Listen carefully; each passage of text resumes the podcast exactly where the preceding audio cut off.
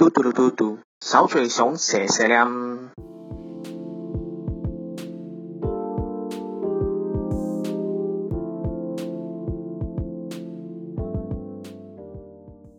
当兵是很多台湾男生共同的回忆，无论你是当一年、两年、三年，或者是现在四个月也好，当兵这件事情，在回忆起来呢，都有非常有趣、好玩、生动，或者是你懂得很干的事情。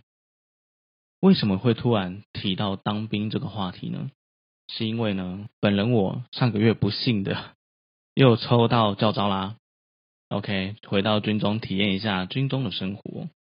其实对军中的生活没有那么的陌生跟排斥，因为之前呢，我的工作呢就是职业军人。上个月的时候啊，准备踏入营区门口前，站在那边想了想，啊，当年很多回忆哦涌上心头啊。但是，一进去营区之后，我就后悔了。我后悔那五分钟前的自己，我就想杀了他。进去之后呢，又开始做一些就是阿兵哥该做的事情。好，就这样懵懵懂懂的把这五天的教招熬过了。为什么会再次提到当兵这件事？是因为呢，在这次教招的过程中，想起了很多很多关于以前当兵的一些回忆跟想法。还记得我当时入伍的时候呢，因为是职业军人的关系，那我那个年代啊，其实说真的，学长体质是蛮重的。我不知道现在怎么样，但是我是说我那个时候。好，那个时候的学长体质是到什么程度呢？就是一个学长走在路上，他看你不爽，就可以把你呃叫你做一些运动，或者是叫你呃反正就可以反正就可以干掉你之类的。所以呢，当时啊就觉得哇，原来军中环境这样子，跟我想的不一样，所以就有一点点排斥。再加上我们那个时候正处在一个尴尬的时期，当时好像在准备宣导全部兵制，所以呢，大部分的情况都是在思考怎么样可以招到就是职业军人的弟兄进来。所以我当时入伍的时候遇到一个惨况，就是呢，我以下是没有新人的，大概半年到一年，呃，大概半年到八个月左右是没有新进阿兵哥。在那个学长学弟制这么重的时候，会发生什么事情？就是一切的事情都跟我有关系啊，因为我就是单位里面最最菜的小朋友嘛，最菜的那个阿兵哥，所以呢。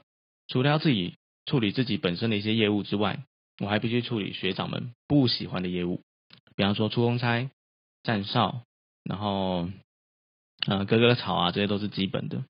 就比方说站哨好了，虽然他们不想要站，他就会跟我讲，哎，那小熊去站啊？为什么是我啊？你就最菜啊？好，我就去站哨。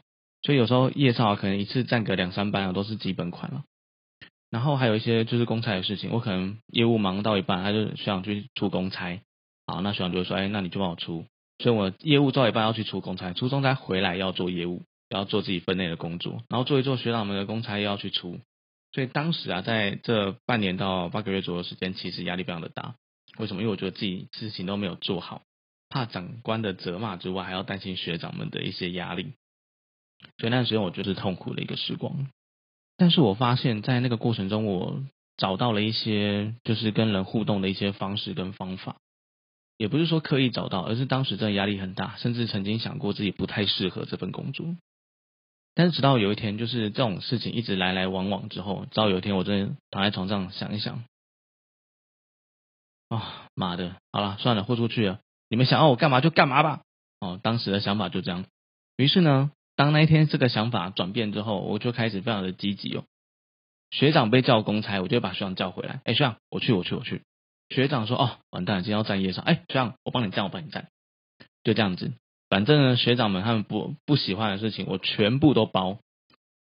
我出公差回来，看到学长要出公差，就马上去帮学长出他的公差，然后帮他做他的业务，帮他去站他不喜欢的哨。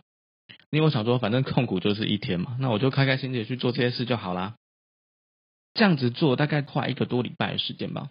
某一天，有个学长就说：，哎，那个。”啊，小熊啊，你不用去帮我站哨了，你回来好了啦。你早你早点休息，那这个夜哨我去站，或者是出公差的时候我举手说，哎，我帮我帮你去，我帮你去。然后学长说不用了，不用了，嗯，我自己去就好。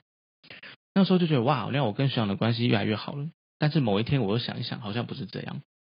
如果按照人同理的角度来看，学长他正在同理我啊，我一直叫哎那个小熊一直这样帮我，其实有点拍心。我才发现哦。原来人是可以互相了解的，甚至我当时才感觉到，原来先吃点亏，真的不算真的吃亏。所以那个时候我就想，哦，好吧，原来是这样子，所以我在军军中就找到了这样子一个生存的方式。